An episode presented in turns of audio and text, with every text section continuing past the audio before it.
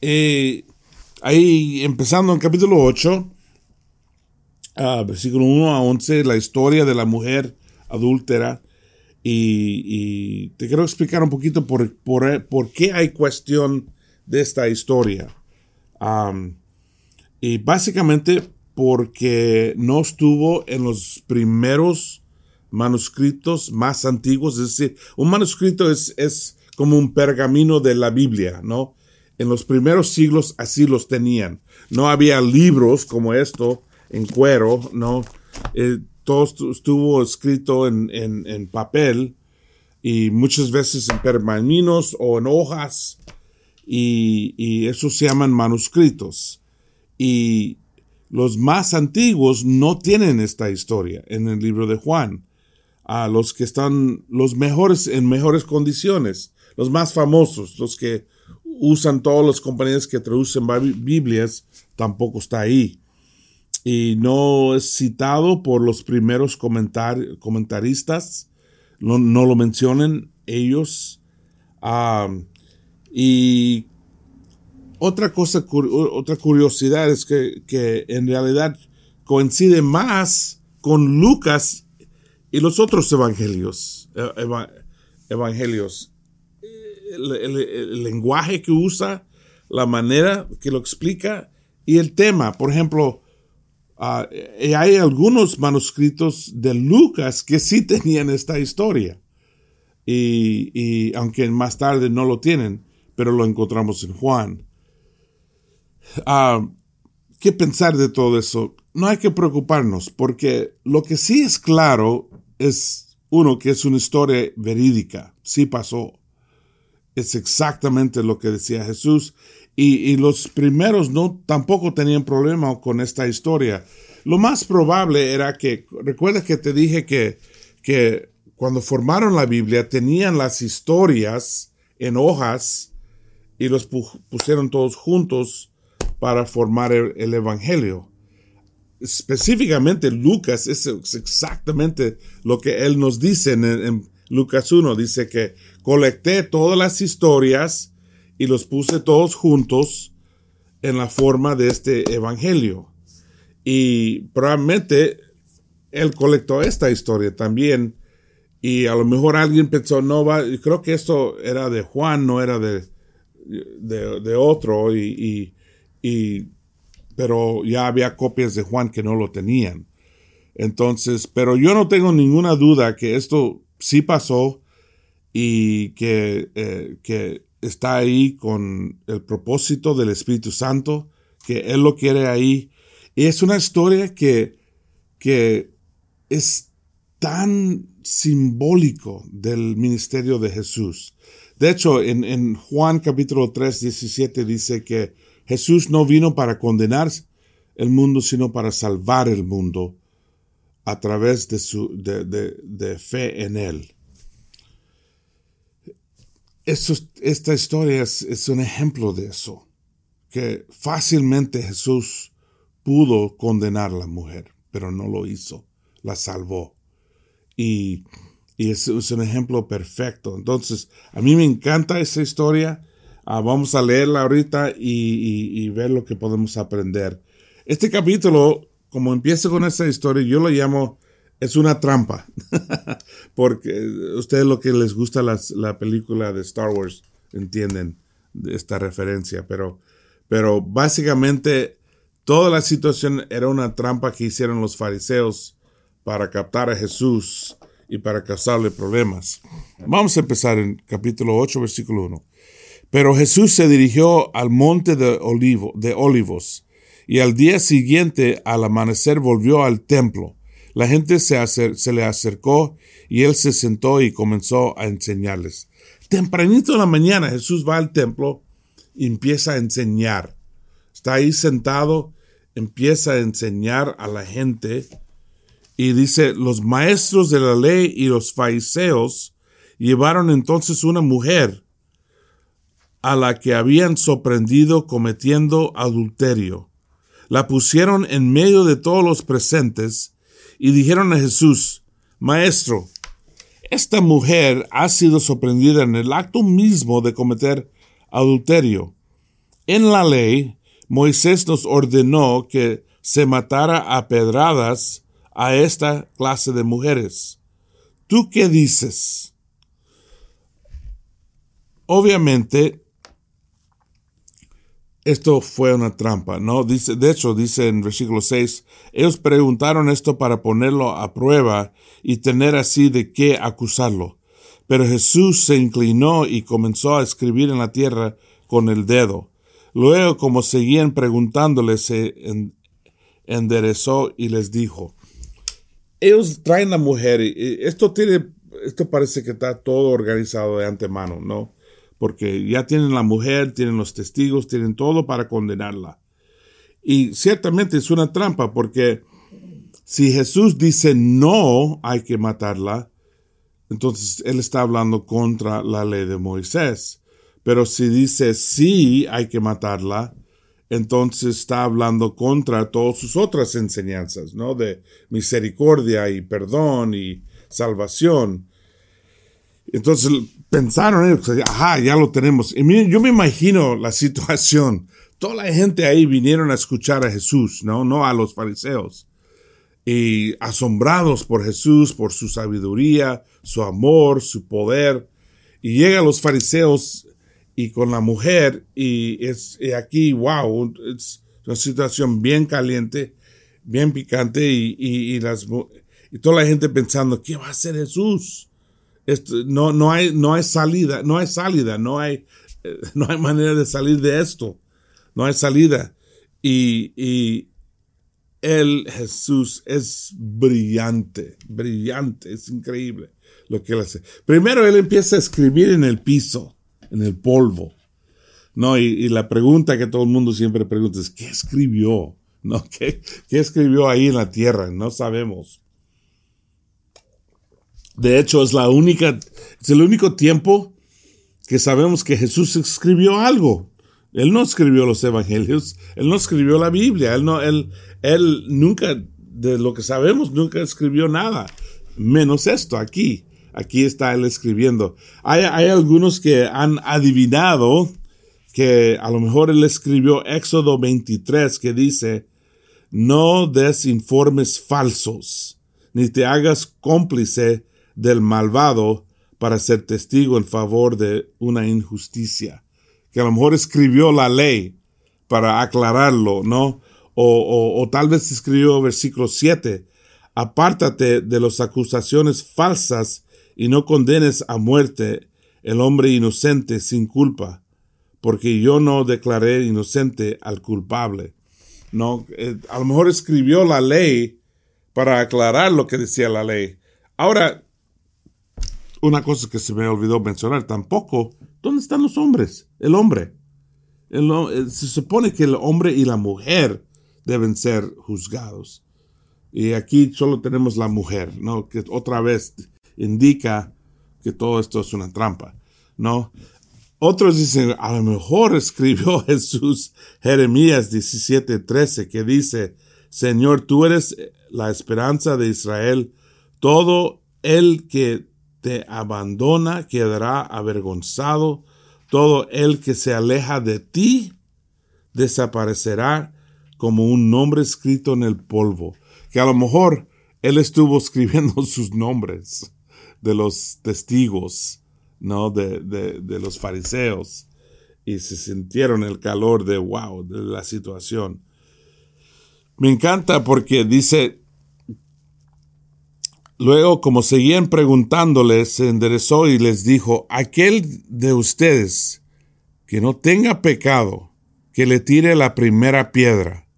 Y volvió a inclinarse y siguió escribiendo en la tierra. Al oír esto, uno de, uno tras otro comenzaron a irse, y los primeros en hacerlo fueron los más viejos. Me encanta esto. según la ley, los testigos deben ser los primeros a tirar la piedra. La primera piedra debe ser tirada por los testigos. Él dice, mira, el que, el que no ha pecado,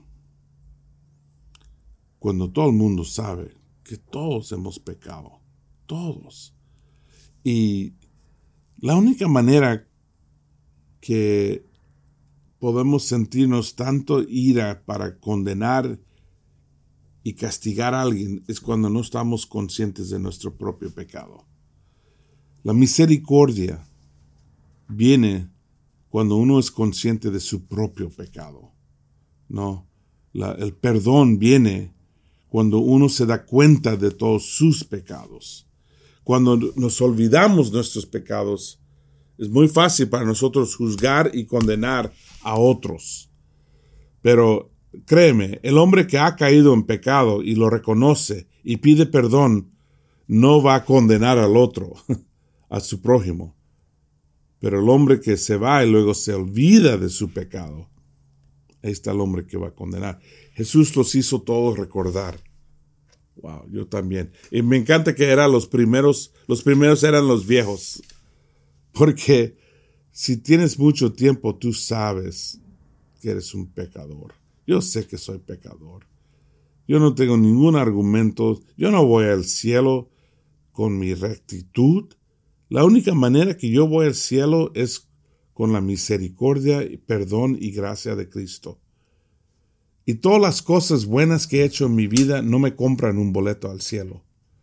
A nadie, nadie puede ganar su boleto al cielo, porque todos han pecado. La Biblia lo dice, que todos han pecado, que no hay ni un solo hombre, ni una sola mujer que no ha pecado.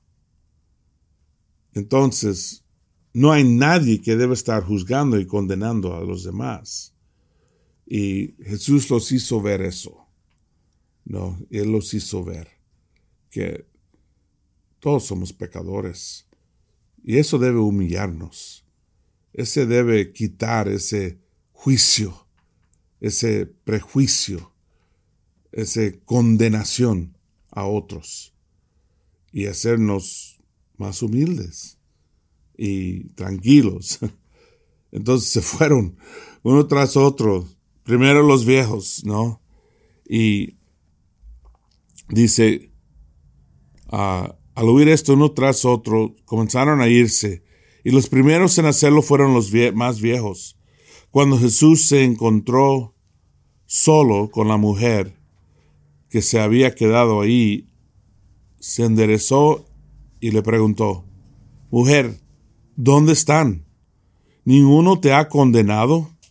Y recuerdas que te dije que cuando Jesús pregunta preguntas, siempre tienes que preguntar por qué. ¿Por qué está preguntando esa pregunta? Y dice, ¿nadie te ha condenado? Obviamente la gente se fueron. La, la pregunta real es si Jesús la condena. Nadie. Y se ve ella, y ella mira, ni Jesús mismo la condenó. Eso era lo más grande, lo más importante. Yo recuerdo vino un hermano del Medio Oriente y le estuvo compartiendo de, la religión de Islam y de los musulmanes. Y, nos dijo que hay una historia también en el Corán de, un, de una mujer adúltera que la llevan a, al, al, ¿cómo se llama? El musulmán, y lo llevan a él al líder y preguntan qué hacemos con ella. Y él la, pone atada a, a dos caballos. Y los caballos van corriendo y la rompen su cuerpo en, en dos pedazos. Y él dijo, imagínate, ¿quién tú quisieras seguir? ¿A él, a musulmán o a Jesús? Jesús perdona. Jesús da misericordia. Jesús nos extiende gracia y amor. otra vez en Juan 3, 17 dice que Jesús vino al mundo no para condenar el mundo, sino para salvar el mundo. Ahora, eso no significa que podemos pecar y hacer cualquier cosa. De hecho, Él la dice. Dice Él, tampoco yo te condeno. Ahora vete y no vuelvas a pecar. Y, la verdad en, el idioma significa que no debes vivir en tu pecado más. Y no sé, tal vez era prostituta, tal vez tenía hábitos malos, tal vez mal juicio y, siempre estuvo haciendo decisiones malas, no sé. Pero él la dijo, tienes que dejar esa vida. Y es, así es, Dios es bondadoso, misericordia, con misericordia y gracia, pero sí también nos llama a dejar la vida pecaminosa. Y no es decir que vamos a ser perfectos y nunca caer en, en error o pecado, sí lo vamos a hacer, pero cuando caemos nos arrepentimos y volvemos a una vida pura y sana y buena, pero sin juicio, sin condenación. Y nosotros que hemos sido perdonados no debemos estar condenado, condenando al resto del mundo. Solo Dios tiene ese poder. Solo Dios tiene el buen juicio. Nosotros no. No sabemos lo que pasa en el corazón, ni nuestros corazones, menos del prójimo. Pero imagínate siendo esa mujer. Te, captaron culpable. Nadie estuvo diciendo que no era culpable, ni ella. era tan obvio que era culpable. Todos somos culpables. Completamente culpable. Pero lo que hizo Jesús, ahí está el milagro. La perdonó, la, la, guardó, la protegió. nosotros, si somos muy honestos, hermanos, sabemos que todos somos pecaminosos. Somos pecadores. A veces somos celosos, envidia, a veces pereza, a veces materialistas, a veces egoístas, a veces orgullosos. Todos estamos tratando de no vivir según esos pecados, pero lo tenemos, está en nuestro corazón. La única manera que vamos a llegar al cielo es por el perdón y gracia de Cristo. Y eso nos debe animar a, a no juzgar a otros. Tratar de ser mejor ejemplo que podemos como dijo Jesús, buscar la perfección en Él. Pero no engañarnos y pensar que ya somos perfectos. Es, eso es la lucha. Eso es el viaje del peregrino, ¿no? Buscando la perfección. Y, y Él dice, yo no te condeno, pero dejas de pecar. ¿no? Dejas tu vida de pecado. Dice, Jesús se dirigió otra vez a la gente. Y ahora vamos a leer el versículo 12. Diciendo, yo soy la luz del mundo. El que me sigue tendrá la luz que le da vida y nunca andarás en la oscuridad. Él dice una declaración grande de quién es Él. ¿Quién es Jesús? La luz del mundo.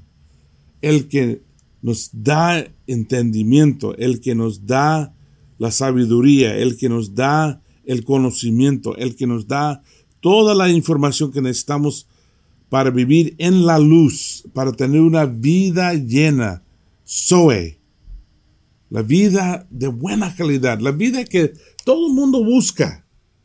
Por eso trabajamos fuerte, por eso guardamos dinero, por eso compramos carro, por eso compramos casa. Todos buscando esa vida buena.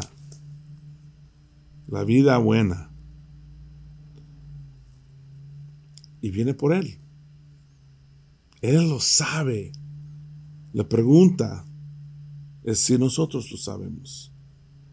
Yo, yo, a mí, honestamente, hermanos, a mí me ha impactado tanto esto. Porque conozco a mucha gente que, y gente, personas que yo amo mucho, que están buscando otra manera de tener una buena vida. no lo van a encontrar. No lo van a encontrar. Pueden ganar la lotería y tener todo el dinero en el mundo y no lo van a encontrar pueden tener mejor trabajo, mejor educación, buena forma física, la esposa o esposo más guapo en el mundo, pero no te va a dar la vida, Zoe, la luz del mundo. Solo viene por Jesús. Y eso nos debe animar, nos debe empujar a compartir Él con otros y hablar a otros de quién es Jesús. Y yo sé que, que a veces se me olvida y no pienso en compartirlo y, y, eso lo tengo que cambiar, pero yo sé que parte es por no pensar en esto, olvidarme de que cuán grande es Jesús Cuán increíble es Él. Él es la luz del mundo. Y terminamos aquí en 31 y 32. Eh, por supuesto, los, los, fariseos, los líderes empiezan a criticar a Jesús, empiezan, y están discutiendo y peleando con él. y es increíble cuántas veces Jesús tiene que pelear con la gente, pelear con los líderes constantemente lo están criticando y atacando. Y en 31, un versículo que muchos de nosotros lo conocemos bien porque lo usamos mucho. Jesús les dijo a los judíos que habían creído en Él, no, no los judíos que no creían en Él, esto es los judíos que creen en Él, los creyentes, que yo diría es la religión más grande del mundo, creyentes. Y dice, a los que creen en Él, si ustedes se mantienen fieles a mi palabra, serán de veras mis discípulos. Es una frase condicional.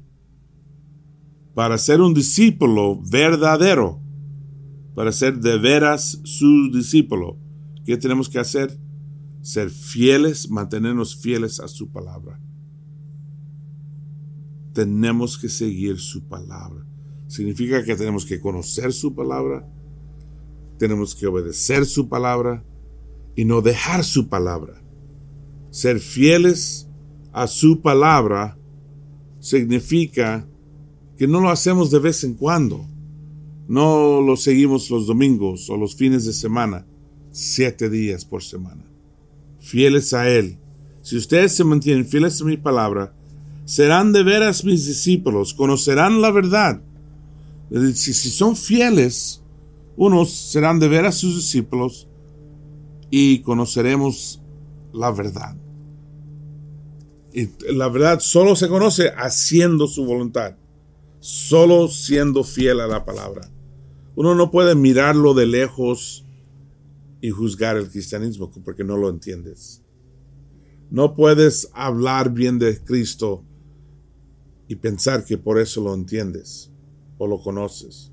No, tienes que seguirlo. Tienes que ser fiel a su palabra. Luego eres discípulo. Luego conoces la verdad. Y luego la verdad te hará libre. Hay mucha gente que toman el nombre de cristiano y no son libres. Son esclavos del odio, de enojo, de ira, de drogas, de cosas diferentes del mundo. Y no entienden por qué no tienen la libertad, por qué no han sido librados. Porque no están obedeciendo su palabra. No son fieles a su palabra. Y si no eres fiel a su palabra, no eres discípulo. Entonces no tienes el poder de ser liberado. Entonces es una enseñanza muy fuerte, muy importante. Jesús quería aclararlo claro. ¿Quién es su discípulo? El que es fiel a su palabra. Muchos ni conocemos la palabra. ¿Y cómo vamos a ser fiel a algo que no conocemos? Cualquier persona puede venir a la casa y causar confusión porque pueden decir, no, la Biblia dice esto y esto y esto y no podemos defendernos si no conocemos la, Biblia. Pero si lo conocemos es porque lo hemos usado. Entonces vamos a parar ahí, hermanos. Terminamos ahí. Quiero terminar con una invitación a este domingo a las 12, perdón, a las 11. Tenemos un sermón en español y te quiero ah, invitar. Está en el mismo lugar, metro.laicc.net. o aquí también metrolaregion.com. Hay varios lugares, pero mismo lugar donde has visto esto. Manténganse por favor conectados, seguros en su casa y caminando con el Señor. Que Dios los bendiga.